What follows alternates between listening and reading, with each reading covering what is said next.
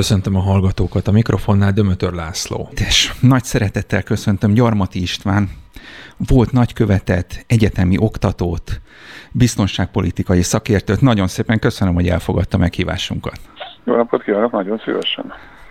Professzor úr, meg szabad kérdezni, mit olvas most? Több mindent. Ugye hát én nagyon sok cikket olvasok. Alapvetően én szakmai szempontból inkább a, a, az ilyen publikációk hívva, hogy van egy könyv, az mire megjelenik a mai világban, addigra már a szakmában elavul.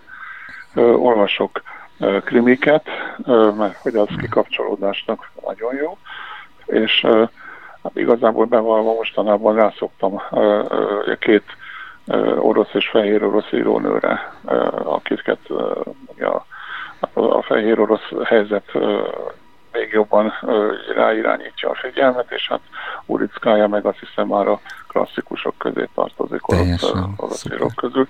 Egyébként is az a véleményem, hogy ezeket az országokat, amiket hogy nagyon nem ismerünk, azt sokkal jobban meg lehet ismerni bizonyos nagyon jó minőségű irodalmi művekből, mint hogyha az ember csak úgy olvasgat róluk, hogy mit ír más. Pont ezt is akartam kérdezni, professzor úr, hogy ön szerint egy irodalmi műből rá lehet érezni egy népnek a karakterére? Vagy van olyan mű, ami jól megragadja ön szerint? Hát ha jó, jó az író, meg jó a mű, akkor, akkor igen, és itt nagyon sokféle ö, olyan ö, lehetőség van, amik különböznek egymástól. És mondok most ö, mondjuk, a, ahol, ahol én ezt a legjobban tapasztaltam a, az orosz, hát szabad ilyet mondani, népléleknek a, a megismerése. Ugye itt igazából tulajdonképpen eléggé eltérő írók és, és írásművek azok, amiket én nagyon-nagyon nagyra tartok. Tehát azt gondolom például, hogyha valaki nem ismeri a, a háború és békét, az nem nagyon érti meg az orosz, az orosz lelket és az orosz politikát sem igazán. És itt nem a, az amerikai filmre gondolok, meg egyáltalán nem is a filmre, hanem, hanem a, a, a magára a könyvre igazából. Hát ha oroszul olvassa az ember, akkor különösen, de nagyon jó a magyar fordítás. És ugye egy teljesen eltérő és nagyon sokszor lenézett uh, irodalmi uh, mű, mert, mert azt mondják neki, hogy rá, hogy kommunista propaganda, az is egyébként, de például ugye a Csendes Don, Uh, és Olhova kora nagy író volt, hogy még a kommunista propagandán is átsüt a, a zsenialitása. És hát ugye azt a helyzetet, ami akkor ott, ott kialakult, azt hát sokkal jobban meg lehet érteni ebből, mint amikor ugye leírják, hogy a csúnya fehérek meg a, a rendes vörösök, vagy fordítva, hogy a csúnya vörösök. Igen. De ugye, de, de ugye nem a háború és békér kapcsán gondolt azt, hogy kommunista propaganda. Nem, a csendes Dóra mondta a, a, a kommunista propagandát természetesen. De ezek ugye, hát Tolstoynál szó nincs propagandáról természetesen, de, de hát olyan, ugye vannak olyan, olyan költők, írók, akik, akik nem tud legy, ugye, hogyha ha megrendelésre is írnak műveket, azért átsüt rajta az, hogy, hogy, hogy nagy írok. Tehát mondjuk, hogy magyar példát mondjuk, hogy ott van Zerg Zoltán. Zerg Zoltán szégyenletes Rákosi dicsérő, Stalin dicsérő verseket írt megrendelésre. Ettől függetlenül a, a, a művészetének a nagy része az egy zseniális költőre utal, akit hát ugye párját ritkítja a, a, a világban. Szerintem a világban és Magyarországon biztosan. Hát nem, nem, nem tudom, szóval a, a művész valahol az a, az a plusz, amit egy, egy művész ad, amit nem tudunk megérteni, szerintem ez egyelőre legalábbis nem, nem tudjuk tudományosan megmagyarázni, hogy honnan jön, de, de van, akinek, akinek jó, van, akinek meg nem jön. Igen, igen, igen. A dolog, legalábbis az olvasó számára. Professzor úr, Svetlana Alexievich, ez a fehér orosz írónő. Igen. Aki nem tudom, olvasta esetleg az Elhordott múltjaink című könyvét? Ez... Igen, igen. Hát ez, ez egy olyan fantasztikus orosz birodalmi képet állít be a, a Szovjetunióról, ezek a tagköztársaságok. Ön szerint hogy volt lehetséges, hogy, hogy, vagy, vagy, vagy, vagy milyen kötőanyag kötötte össze ennyire?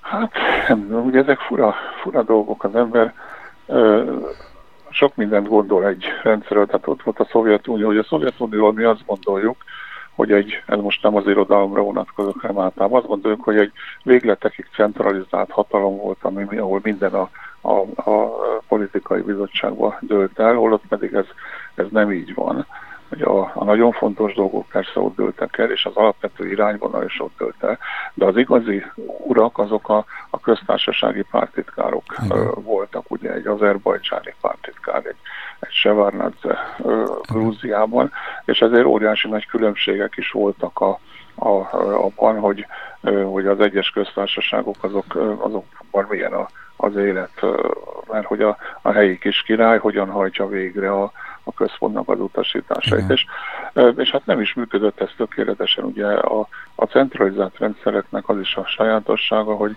egy idő múlva elérik azt a szintet, hogy már nem lehet uh, igazából uh, nyomon követni az utasításoknak a végrehajtások, és akkor átcsúszik egy-két dolog, aminek nem lenne intézve az ő szempontjukból uh, szabad. Egy, egy író meg, egy, az meg, megpróbálja, ha igazán jó író, már pedig akiről most beszélünk, ugye az, az, az nagyon jó íróra, én azt gondolom, hogy nem, ugye nem azért ír, hogy nem a cenzúrának ír, hanem, hanem megírja, és akkor hát van, amikor átcsúszik egy-egy ilyen, egy-egy ilyen mű, ritkaság, de, de hát vannak, vannak ilyenek, és attól függ is persze, hogy ugye, hogy hol, meg mikor, meg ki, ki, a, ki az, aki, aki ezt megnézi.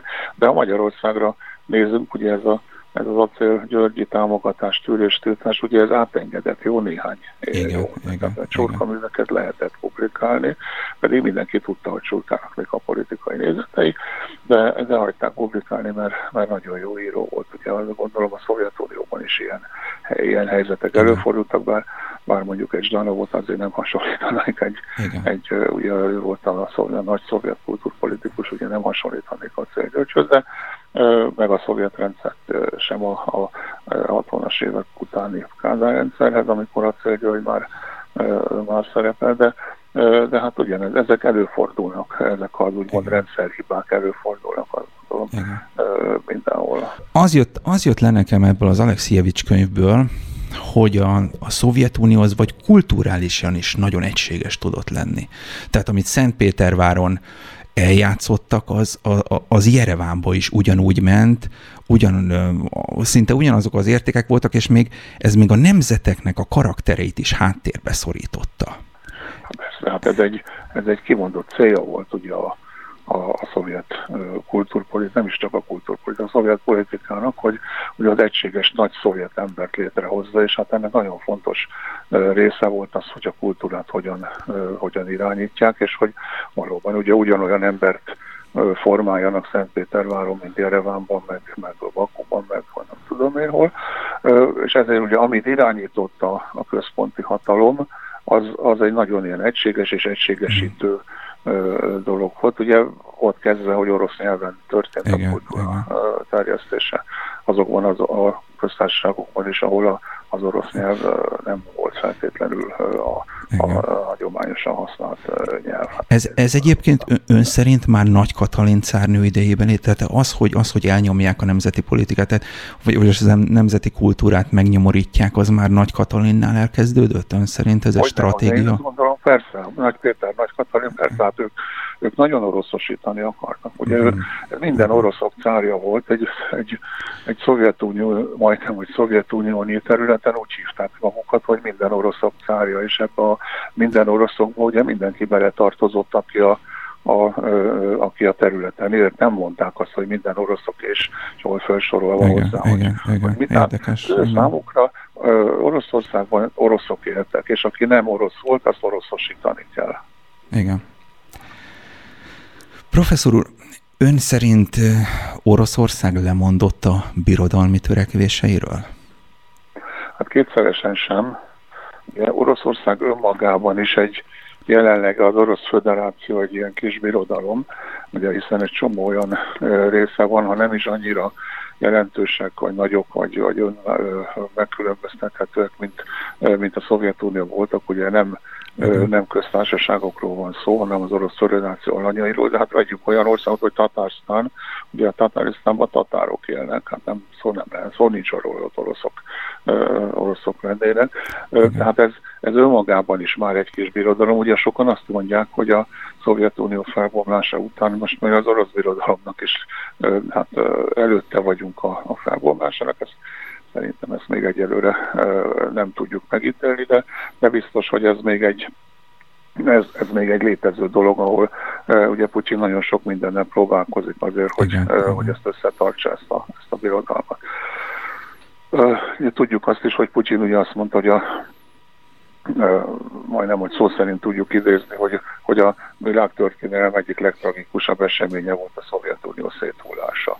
Igen. Gondolom ezt azért nem sokan érzik így, de ő biztos így érzi, és, és hát az orosz politika az egyértelműen ennek a, a, a jegyében Igen. alakul. Azt gondolom, hát kérdés, hogy mit ért alatta? Mit ért, hát, mit ért ez a, vagy, vagy milyen térségeket ért ez alatt? Persze, persze hát ő, ő mondjuk mindent szeretne, amit lehet, de azt gondolom, hogy, hogy mondjuk a, a, a Amiről biztos lemondott azok a, a balti államok. Ugye a balti Igen. államok nem is volt annyira szintegrá, integráns része a Szovjetuniónak, mindig kilógott, nem is volt olyan sokáig orosz, uh, orosz-szovjet befolyás alatt. Tehát ugye az egy, az egy minden, mindig külön, uh, külön Igen. volt egy Igen. kicsit.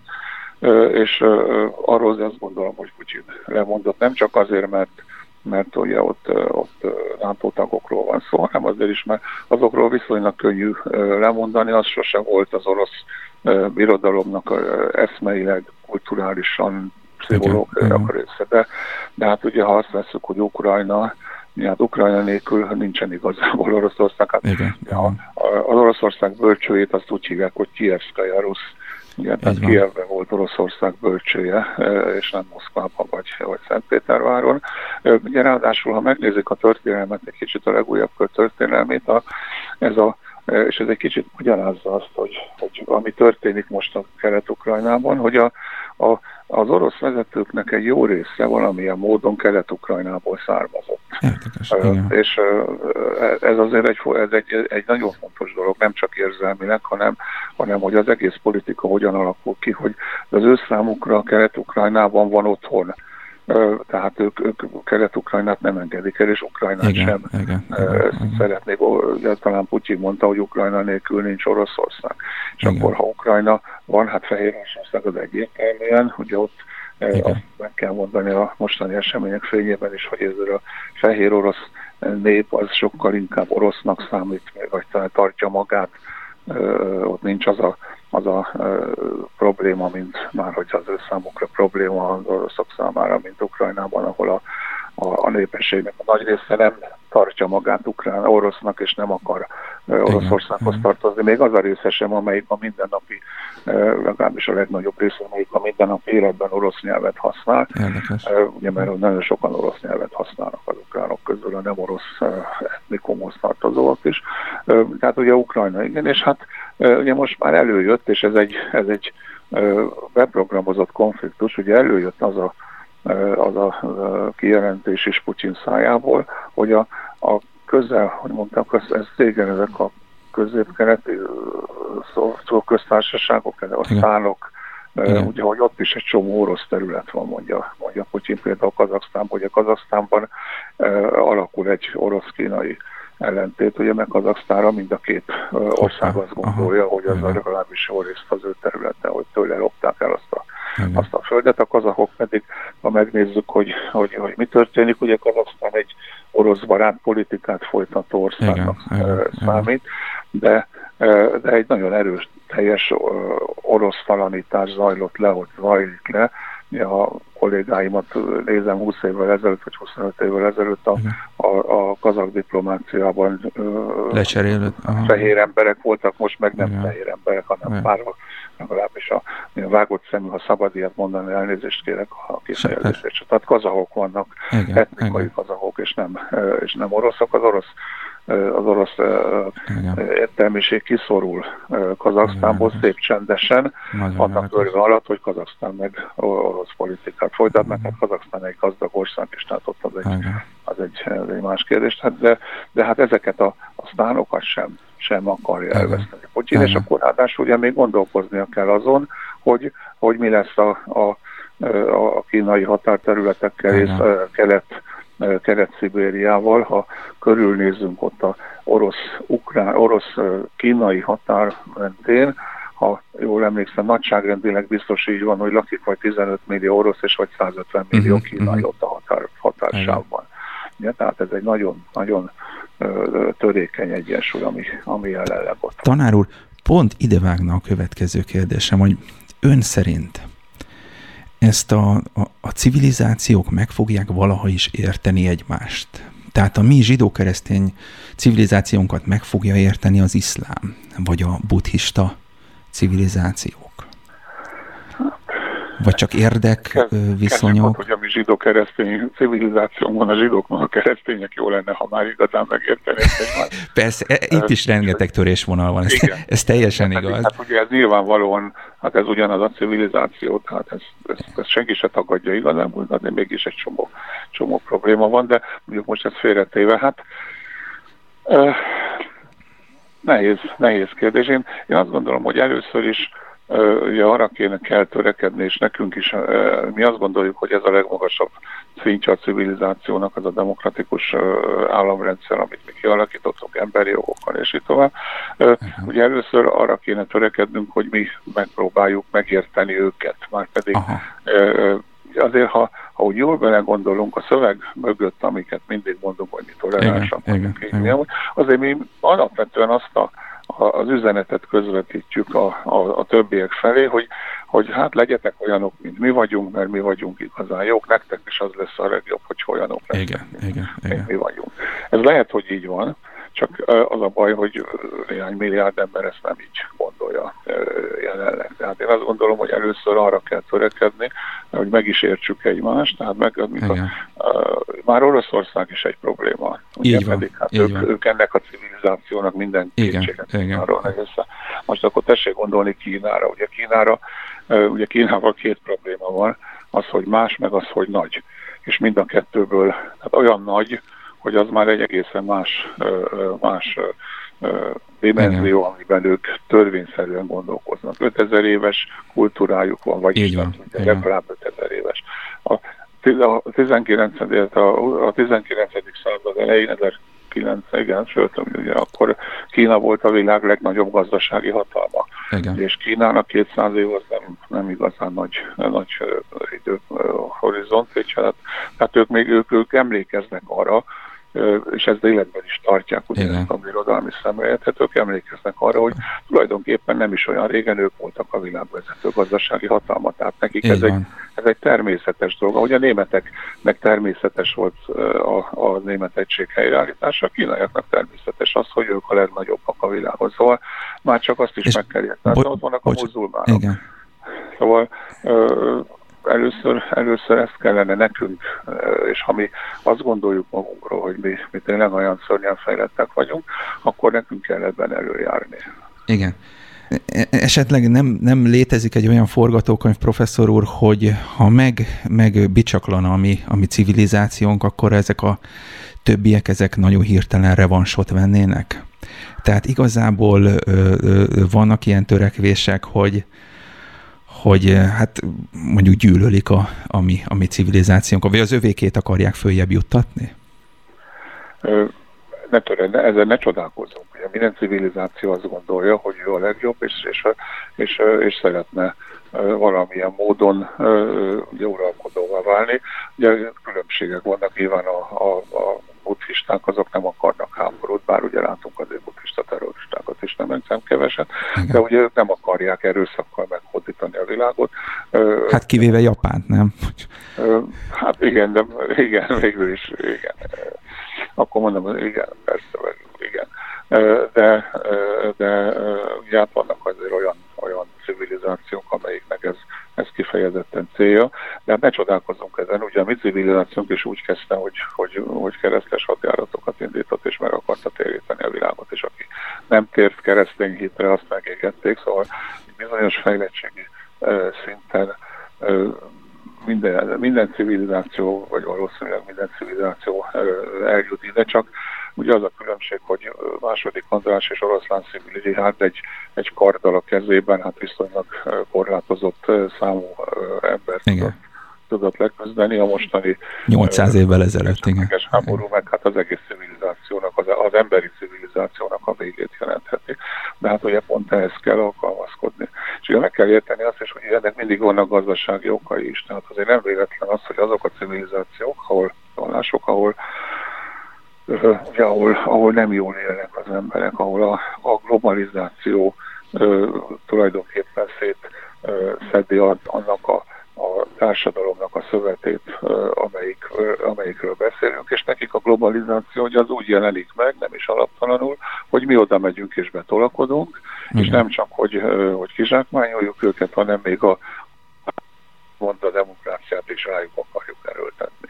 Ugye ez, ez így, így jelenik meg, és erre válasz az gondolom a terrorizmus, amelyik, igen, mert igen. hogy nekik nincsen más fegyverük, és azok a militáns csoportok, akik azt gondolják, hogy ezzel harcolni kell, azok, azok, a, azok abból lesznek igazából a terroristák. Igen. Nem gondolja esetleg professzor úr, hogy a, a zsidó-keresztény civilizáció katonai jelenléte a közel-keleten, vagyis inkább most az iraki térségben, az, az egy nagyon szükséges ö, valami? Tehát egyszerűen valahol ott kell megvédeni ö, magunkat. Ugye erre, erre nincsen általános érvényű válasz, azt gondolom, hogy van, amikor igen, van, amikor nem. És nagyon nagy kérdés az, hogy hogyan. Tehát uh-huh. mondok egy példát, ugye én azt gondolom, hogy Afganisztánban van beavatkozni, ugye miután ott az államot egy terrorista csoport, az alkaiduk uralta, az, az egy helyes lépés volt, és szükséges lépés volt. Nem kellett volna ott maradni. Aha. Tehát tehát ő, nem, ön, ön nem tartja azt, hogy ott egy állandó jelenlétnek kellene lenni ennek a civilizációnak, és mondjuk katonai jelenlétnek? Hát, hogy katonailag ott kéne lenni, abban nem vagyok egyáltalán biztos, hogy látjuk, Értem. hogy, hogy 20 év után is nem értünk el igazából sok, sok eredményt. Sok minden változott Afganisztánban persze, de hát azért nem, nem lett olyan, mint hogy gondolták. De ugye csak most azért hadd mondjam el, hogy a, ugye az afganisztáni kudarcnak én azt gondolom nem az a igazi problémája, amit mindig szoktak mondani, hogy a, az amerikaiak ott amerikai demokráciát akartak csinálni, hanem az a, az igazi oka, hogy egy egy premodern államból az amerikaiak egy modern államot, tehát egy tulajdonképpen ilyen centralizált igen, államot igen. szerettek volna építeni, és ez az ország még akkor nem volt most sem igazán kész erre. Ugye nálunk is csak a Veszfáriai béke után kezdődött el Európában ennek a, a, a kialakulása, hogy, hogy erre egy egészen primitív bizonyítékot hozzak, hogy ugye az, az pont Afganisztánban, hogy, hogy a szovjetek is kudarcot vallottak, már pedig a szovjetek nem vádolhatók azzal, hogy ők demokráciát akartak Igen. volna csinálni Afganisztánban, ők is egy szovjet típusú modern centralizált államot, és nekik se sikerült. Ugye ezt nem lehet olyan mértékben fölgyorsítani, hogy, hogy hogy egyik évről a másikra, vagy egy évtized alatt ők keresztül menjenek azon a fejlődésen, amin mi a mi országaink több száz évig mentek keresztül. Valószínűleg nincs idő arra, hogy több száz évig legyenek de, de valószínűleg öt év alatt sem lehetséges.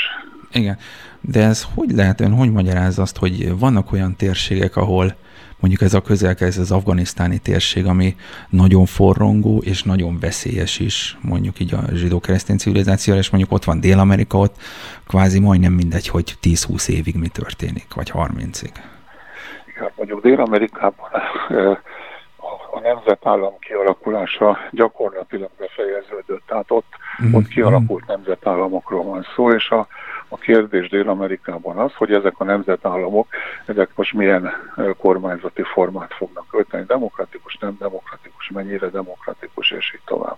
Hát itt nem arról van szó, hogy törzsi háborúk vannak, és, és, és nincs kialakulva egy, egy állam, egy, egy központosított normális nemzetállam. Ugye a közel-keleten ott az államoknak egy jó része az nem egy nemzetállam, hanem Igen. egy pre, pre-nemzetállam, tehát alapvetően egy törzsi struktúrákról, ahhoz hasonló struktúrákra épülő állam, amelyikben van egy ilyen sziget, tehát hogyha mondjuk veszünk egy most nem Izraelről beszélek, mert ugye az egy, az egy másik kategória, de ha veszünk egy, egy öbölmenti államot, ugye ott vannak a, a, a, az állampolgárok tulajdonképpen, azok, akik vannak, hát a lakosságnak egy kisebb, keves, jóval kevesebb, mint, egy, mint fele. Ezen belül van egy pár száz vagy mm-hmm. egy-két ezeres, három ezeres ugye, uralkodói család. Igen, uh, igen, igen. És akkor a törvésakban még vannak még a sokan mások, akik nem is állampolgárok, szóval ez nem egy nemzetállam.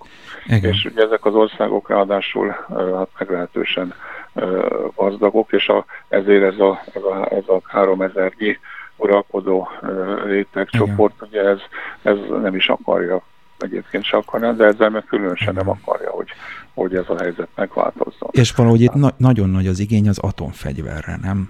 Tehát itt, itt valahogy nagyon nagy az igény az atomfegyverre. Tehát ezek az országok, ezek valahol, valahogy nagyon szeretnék a, a, a fegyveres technológiát, a legújabb technológiát bevonzani magukhoz. Hát igen, mert, mert, hogy, mert hogy ugye ők nem tudnak legalábbis sokokból sem pénzügyileg, vagy pénzügyileg talán még tudnának, és de hát nincs elég ember, tehát meg, meg a, a kiképzés sem működik olyan tökéletesen. És hát másnak van, de hát ha a, a, egy ilyen térségben, ahol ennyi ellentét van, egy országnak van nukleáris fegyvere, és azt, azt fenyegetőnek veszik, és ezért gondoljuk azt, hogy az iráni nukleáris törekvések rettenetesen veszélyesek, ugye akkor nyilván más is akar. Mi gondoljunk bele, én azt gondolom, hogy Iránnak mondjuk, ha van nukleáris fegyvere, akkor három hónap múlva Szaudarábiának is van, meg az említségeknek is van, utána jön Törökország és Egyiptom, és hát gondoljuk el a közel-keletet, amelyik most is elég veszélyes, úgyhogy mindenkinek atomfegyvere van. És ráadásul ugye egy olyan civilizációban, ahol az ember élet az nem olyan messze, nem olyan, olyan igen. érték, mint nálunk. Igen, igen, teljesen az. Tanár úr, mondanék neveket. Richard Holbrook, Harry Kissinger, Dick Cheney. Mi jut eszébe önnek róluk?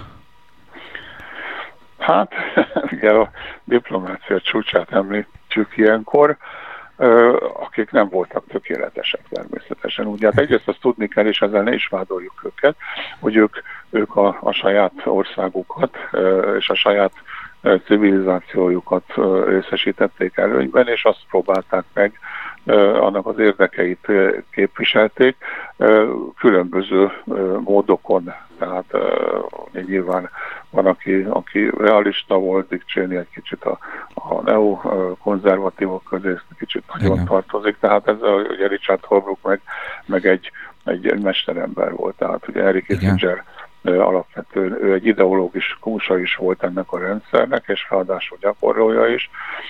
Holbrook nem volt ideológusa, ő, hát ő írt egy-két könyvet, de azt szerintem csak úgy, ahogy ezt ilyen ilyen diplomaták szoktak, mert, mert élik. Ugye, de ő nem volt ideológus, ő meg, ő meg a mesterember volt a kézművese annak, hogy hogyan lehet ezt a, Aha, értem, a, a értem. rendszert a legjobban, az érdekeit a legjobban képviselni. De hát ugye vannak azért ilyenek, mindig csak amerikaiakat szoktuk említeni, vannak azért ilyenek, akik nem is ennyire híresek, mert ugye kisebb országokból kevésbé tudja, tud az ember kitűnni ilyen óriási nagy lépésekkel, mint Kissinger, vagy Holbrook, vagy akár Cheney. Ezekhez ez hozzá tartozik. Ugye, ha túl sok van belőlük, az baj, mert az már zavarja a, a, a, a politikát. De ha egy sincs belőlük, az, mint ahogy egyébként sajnos azt látjuk, hogy most nincsen, meg is látszik Amerikán, hogy, hogy nincsenek ilyen emberek most a, a, a diplomáciában. Igen, igen, igen. Tud esetleg professzor úr ajánlani valami olyan memoárt, vagy, vagy, vagy életrajzot, ami, ami, ami nagyon stimmel, és ön ő, ő igaznak tartja, objektívnek tartja? Nekem, nekem fő Európában a, a, a kedvenc politikusom az, az Winston Churchill, uh-huh. aki ugye egy elég ellentmondásos figura szvajú be, tehát ő háborúban kiváló volt, aztán amikor vége lett a háborúnak, akkor meglepetésszerűen, de a, de a nagy bölcsességet tanúsítva a britek gyorsan elküldték, mert hogy nekik nem uh-huh. kell egy ilyen autokrata vezető békében, aztán újra miniszterelnök lett, és akkor nem volt igazán sikeres, amikor másodszor miniszterelnök volt. Ugye hát az ő memoáriai azok, azok elismerten nagyon jók, ugye egy irodalmi Nobel-díjat kapott azokért a igen, a, a memoárokért. Nem biztos egyébként, hogy, hogy, hogy azt száz százalékig megszolgálta, de hát annál biztos jobban megszolgálta, mint Obama a béke Nobel-díjat. Ugye a Nobel-díj bizottság is, is időnként hát nem Igen, mellé nyúl a száz százalékig legjobbat választja, de, de mondjuk Churchill memoáriából sokat lehet tanulni, ugyanúgy egyébként de Gaulle memoáriájából memoáriáiból is e, nagyon sokat lehet e, tanulni, és aztán vannak, akiknek megírják az életrajzát. Hát nagyon érdekes életrajzokat lehet találni Link, Abraham Lincoln-tól, ugye ról, uh-huh. aki hát szegénynek ugye nem volt ideje megírni a, a memoáriait, de róla nagyon jókat írtak, és pedig hát ő, ő, ő, ő, ő foglalkozása az ellenkező típus, mint, mint Winston Churchill volt nagyon sok szempontból. Aha, és hát van, van egy csomó írásmű, amit nagyon érdemes elolvasni. Nekem például kedvenc olvasmányaim közé tartozott a, a, a, az egy hosszú, többkötetes kiadvány, amelyik Stalin, Churchill és Roosevelt levelezését, a leveleket hozta nyilvánosságra a második világháború alatt. Ugye, ahogy látszik, hogy Churchill hogy próbálja a szövetségeseit kijátszani egymás ellen a, a, a hanyatló részbirodalom érdekében, hogy Roosevelt naív, Stalin, meg, meg, meg hát ez a durbele diktátor, szóval a az irodalomból nagyon sok mindent lehet tanulni. Másrészt pedig ugye a történelmet is lehet tanulni, nem csak memoárokból. Ugye mikor a, a premodern államról tanítom a, a hallgatóimat, ugye a Westfáliai állam előtti igen, igen. államról, akkor mindig az a, a régebben ez még, még hatott, ma már nem nagyon olvassák ezt a a, a fiatalok, de hogyha Robin Hoodot elolvassa az ember, Aha. abból tökéletesen megtanulja azt, hogy hogyan működik a premodern állam. Igen. A nagyon, az irodalom nagyon, a jó írók mindig nagyon, jó nagyon sokat tudnak, Igen. sokat tudnak hozzátenni az embernek a, a, a tudásához. Sajnos ma már a, a, ugye a szép irodalomnak az a időzőjelben a hátránya, hát az előnye is persze, hogy hosszú, és hát nem, nem, nem, nem csak arról szól, a, igen, nem igen. arról szól, amit most itt a politikai tartalomnak vetézünk. Ezért jó olvasni, ezért szeretjük mi olvasni, de hát a fiatalok ugye tulajdonképpen a Wikipédiából, vagy valami hasonló forrásból 20 perc alatt megtanulják azt, amit, vagy meg megtanulhatják azt, amit a Robin Hoodból. Á, de az sose fogja megadni nekik azt, a, azt az hát ismeret, persze, az élményt hát sem, meg azt a mély ismeretet hát sem. Igen. Meg igazából nem is tanulják meg. Tehát ha visszatérek igen, a igen. beszélgetés elejéhez, tehát ha, ha megnézik az anzásított amerikai filmváltozat, nem az a baj, hogy amerikai lesz, az amerikai filmváltozatát a, a háború és békének, az olyan, mint egy krimi. Igen. egy háborús regény. Holott pedig a háborús békének nem ez a lényege, bár ha a szovjet és hogy most megint igen, igen. vagyok ugye a szovjet filmeket idézni, de a szovjet változatát nézzük meg a filmnek, az is sokkal többet ad, de hát a, ugye abban a filmben van egy olyan rész, ahol négy vagy öt percig a sztyeppét mutatják minden szó nélkül. Így van. Most igen. melyik fiatal nem kapcsolja 30 igen, másodperc igen, múlva igen. el a videóját ebben a, ennél a jelenet. Igen, igen, pedig az is eszméletlen szép. És igen, hát nagyon, igen, nagyon. Hát igen. Hát mert ahogy, ahogy ezt Zoltfaj leírja, ugye ha én írnám le, az nem lenne érdekes, de ahogy ő leírja, Pontosan, igen. az egy más dolog. Meg az egész történetbe bele van ez ágyazva, tehát ugyanúgy hömpölyög ez, igen, a, ez igen. a történet, mint az óriási orosz cseppe, ami felfoghatatlan. Ugye ott van mondjuk a, a Varázshegy uh, Thomas Mantól, ugye az is egy, ugye az, az egy teljesen jó leír, tökéletes leírás adnak a társadalomnak, hogy, hogy, hogyha ha még Igen. célzatosabbat akarunk mondani Mário és Varázsla, Mário és Varázslót és a Varázslótból jobban meg lehet érteni a fasizmust, mint bármelyik történet. És professzor úr, professzor, esetleg a Ribakovtól az Arba gyermekei Ol, olvasta esetleg az Arbát gyermekeit Ribakovtól? Olyan, persze, persze. Hát ott, persze, a, hát ott, ott a sztálinizmus, Sztálinnak a, a, a monológiai, a gondolati monológiai, az fantasztikus. És szerintem igaz. Szerintem de, igaz. De, de persze. Hát ugye ezek azok az írásművek, Uh, ahol, ahol nagyon sokat lehet tanulni, és az a különbség igazából mondjuk egy ilyen száraz történelem könyv meg ezek között, hogy, hogy a száraz leírásból az ember megérti, ebből meg átérzi.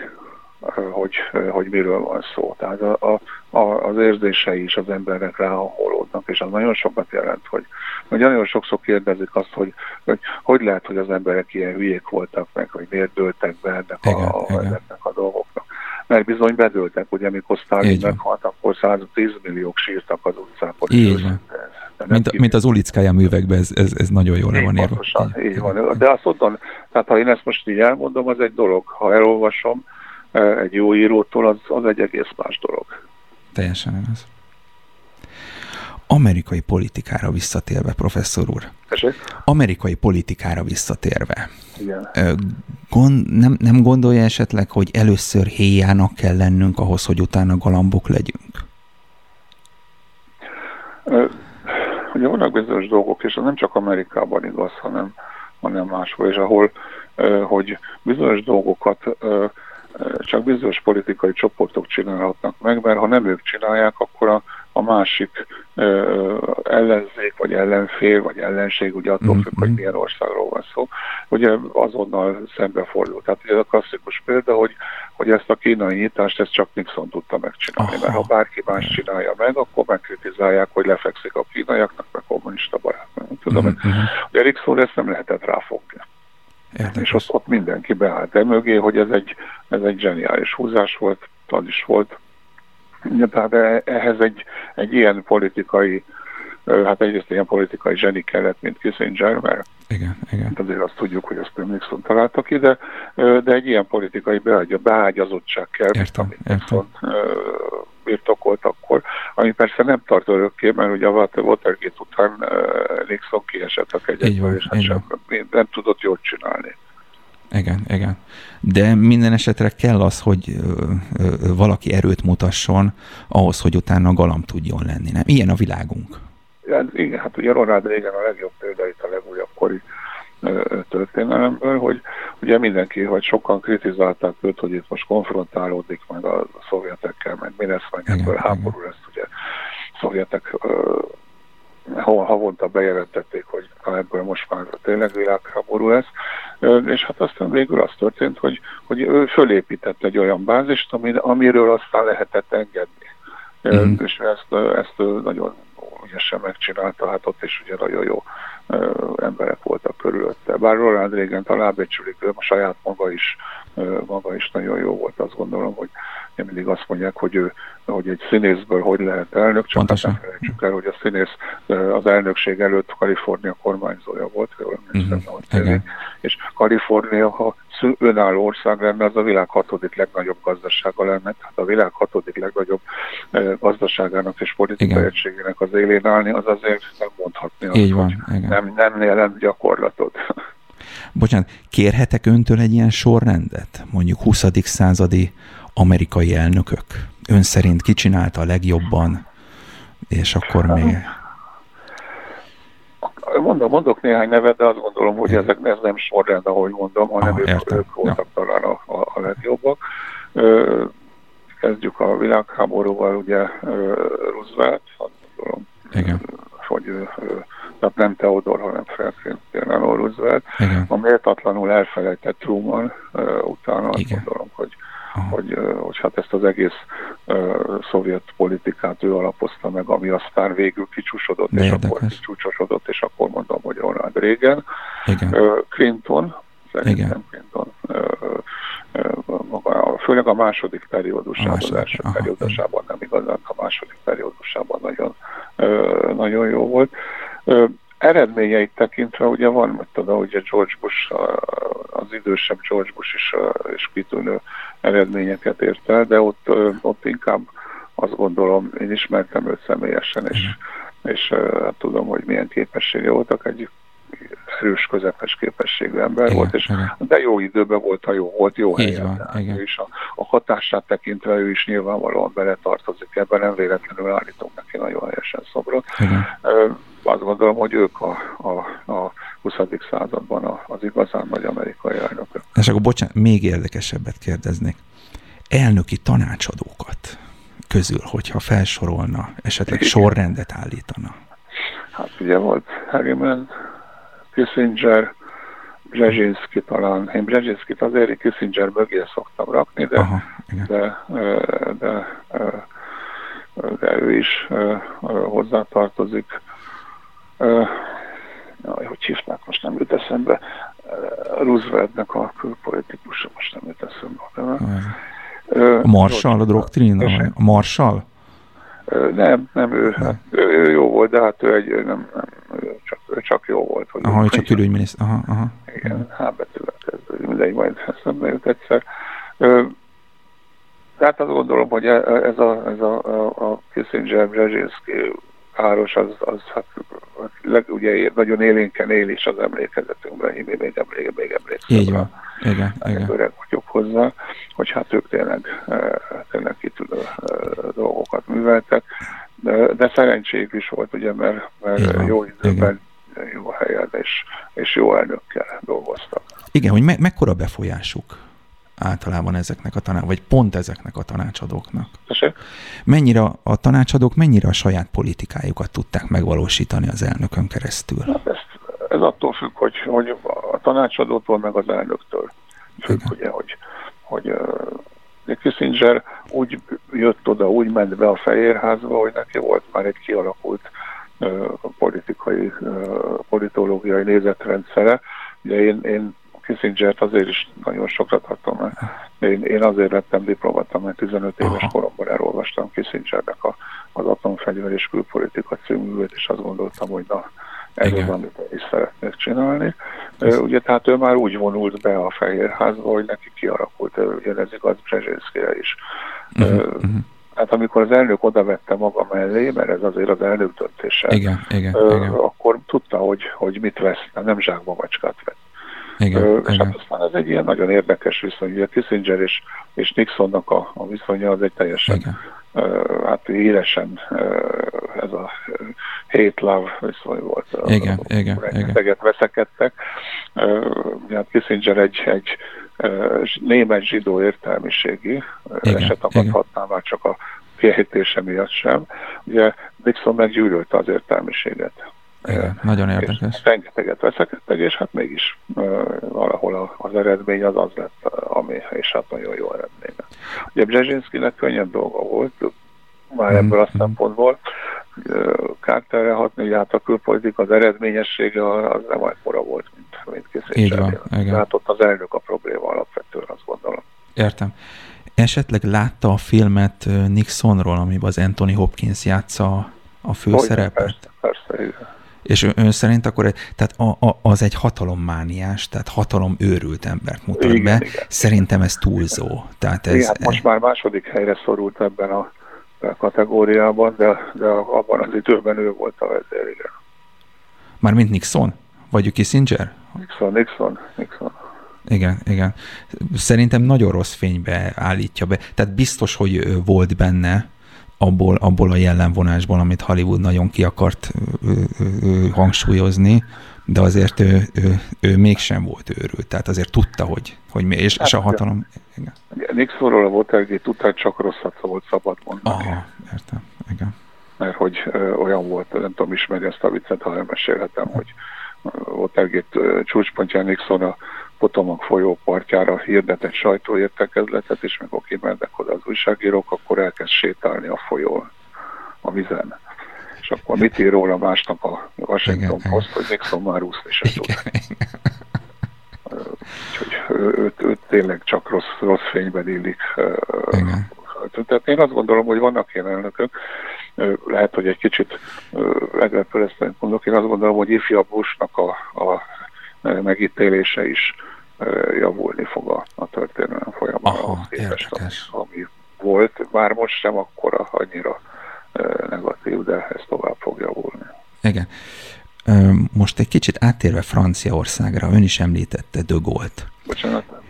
Áttérve Franciaországba, ön is, ön is említette De Gaulle-t, és, és azt hiszem, hogy De Gaulle-nak tulajdonítják azt a mondatot, hogy Franciaországnak nincsenek barátai, csak érdekei vannak. Ezt e... loptam már Gladstone-tól. Igen? Igen, igen, Nagy-Británia, de, de igaz. De ez, ez nagyon igaz Franciaországra, nem? Tehát, Franciaországra különösen igaz. Ez, ez egy iszonyú cinikus mondat, és, és, és ők azért sokszor megitták ennek a levét, hogy nincsenek elveik, hanem csak érdekeik. Elvei vannak, elvei vannak. Ugye ez, a, ez, ez egy ma is nagyon, is, ismét volt vita, hogy, hogy érdekek vagy értékek mentén szerveződik a, a, a politika. Én azt gondolom, hogy ennek van egy nagyon egyszerű megoldása, legalábbis a demokráciában, hogy az érdekek mentén, de az érdekek meg az értékekből adódnak. Igen, igen. Nyilvánvalóan, úgy, mikor közvetlenül az értékeket akarom lefordítani politikai nyelvre, ez nem biztos, hogy mindig, igen, mindig igen. működik. Ugye mondjuk egy egyszerű példát, ha nem a politikából, ugye a, a, azt tanítjuk a gyerekeinknek, hogy ne hazudjanak, igaz? Igen. Na most, ha Azért vannak olyan esetek, amikor azt mondjuk a gyereknek, hogy te azért nem kell a tanítónéninek elmondani azt, hogy kócos a haja. Így van. Ja, szóval azért, azért hogy mondjam, értem, ez értem. Egy, ez egy bonyolult egyensúly politikában meg különösen, de alapvetően azt gondolom, hogy azt látjuk, hogy a, az érdekek, az értékek a ből adódnak. Ön szerint ki tudta ezt a legjobban csinálni? Eset? Ön szerint ki tudta ezt a legjobban csinálni? Tehát aki, aki, aki értéket vitt be a, az érdekekbe. Ugye aki értéket vízve a politikába, az hosszabb távra tervez valószínűleg, uh-huh. és mhm. hosszabb távon tudja érvényesíteni. Nem biztos, hogy mindig, a, mindig sikerül, de, de a végső soron az eredője az összes cselekedetének az, az egy értékrendszer, értékalapú ö, politika. Ugye ezen sokat vitatkoznak, tehát ugye mondjuk az amerikaiakat, meg sok mindenki van, sokat kritizálják, hogy, hogy olyan országokkal szövetkeznek, amelyik, amelyiknek a érdekek miatt ami ellentmondana az értékeknek, mondjuk Szaudarábiával, igen, és Szaudarábia az egy hosszú történet, mert a, uh-huh. a mhm. hidegháború idején is szövetséges volt, mert most is szövetséges, igen. hogy miért szövetkezünk Szaudarábiával, mikor hát a szörnyű az a, a belső viszonyokhoz szörnyűnek, ami igaz. Igen, Egyébként igen. Elkezdett szerintem pozitívan változni, de igaz. Ugye csak hát ilyenkor, hogy, hogy hol vannak az értékek. Tehát, hogy ott vannak az értékek, hogy a közel-keleten hosszú távon annak az értékrendszernek, a demokráciának, meg a stabilitásnak a, a megvalósítása nem lehetséges Szaudarábia nélkül, és ezért, ezért kompromisszumokra kényszerülünk. Tehát, és tehát, ugye ha megnézzük, hogy mi lenne az ellenkezője, hogyha most jól összevesznének az amerikai a Szaudarábia, akkor abból rohadt nagy problémák. Hát így van, így van, így van. Ön szerint ebbe a politikai váltógazdaságban meg tudja egy elnök valósítani a terveit, vagy, vagy, vagy valamilyen szinten? Mert, mert én úgy látom, hogy igen. Tehát ö, nagyon érdekes, hogy rövid idő áll rendelkezésére, de mégis. Ebből ez is elnöke, helyzete meg elnöke válogatja. Helyzete uh-huh. meg politikusa válogatja, ugye nem csak az amerikai elnökre igaz ez, hanem általában a, a, a politikusokra. Ugye van, aki hosszú távon sem igazán képes megvalósítani Igen. jelentős dolgokat, van, aki meg viszonylag rövid időn keresztül, de hát, vagy időn, idő alatt is, de, de hát ez azért a helyzettől is függ, meg, a, meg hát attól is függ, hogy, hogy az illető, tehát a politikus nagysága, hogy az pont van, vagy nincs, hogy, hogy fölismeri azt, hogy, hogy mik a szükségletek, a lehetőségek, és hajlandó-e meg képes -e ennek a megragadására. Professzor úr, most 30 éves nagy emlékezések vannak, első szabad választás, ilyesmi Magyarországon. Önnek mikor volt az az érzés, az első érzése, hogy, hogy ez a szocializmus ez úgy megbicsaklik, hogy nem is fog tudni felállni? Hát 88, nem korábban, azt hiszem 88 és szerintem aki, aki azt mondja, hogy ő már látta ezt, mit tudom, 82-ben is, az nem feltétlenül mond igazat. És mi, mi kapcsán érezte, professzor úr? Mi kapcsán érezte, vagy milyen, milyen történés hát, esett meg önnek? Is, is volt, rám nagyon nagy hatása volt ott a József, ezt be kell vallanom. Hmm. Nagyon nagy hatása volt Orbán Viktor akkor, amikor ez történt, és Nyers Rezső, ez a három politikus volt, akire én igazából, és Hornyóra, bocsánat, ezekre figyeltem Igen. én akkor, és viszonylag jól ismertem őket, és, és azt gondoltam, hogy ezek az emberek most bizonyos szempontból ugyanazt akarják. Természetesen Hornyóra, meg Nyers Rezső nem azt akarta, mint igen, igen. Viktor, de bizonyos szempontból, igen. hogy azt, az, azt a fajta szocializmus leépítik, és valami mást építenek helyükbe, abban igen, és azt gondoltam, hogy ha ezek a a, a kordokat tényleg kiemelkedő politikusai nagyjából ugyanabban az irányból mennek, akkor ebből kell, hogy legyen valami, ugye, mert előbb is mondtam, hogy a, a, a politikai változások akkor történnek, ha a helyzet megengedi, és vannak, akik ezt, akik ezt felismerik, és azt láttam, hogy ezek a, az emberek felismerték azt, hogy most olyan helyzet van, hogy ezt megengedi. És hát láttam, hogy ott volt Gorbacsov, aki, aki igen, hát nagyon igen. sok mindent tett lehetővé, ami addig nem csak nálunk csötve, főleg nem nálunk, hanem inkább a Szovjetunióban, bár ott ugye nem az lett a végkimenetel, amit ő akar. Így van. Tehát az, ezek az emberek, meg a, ami, ami, hát ott minden nap történt valami abban az időszakban, és ez Pontosan. Vezetett engem arra, hogy tulajdonképpen azt gondoljam, hogy na, akkor itt most van egy lehetőség. És tanár úr, a tábornokok pucsakor mit gondolt 91-be?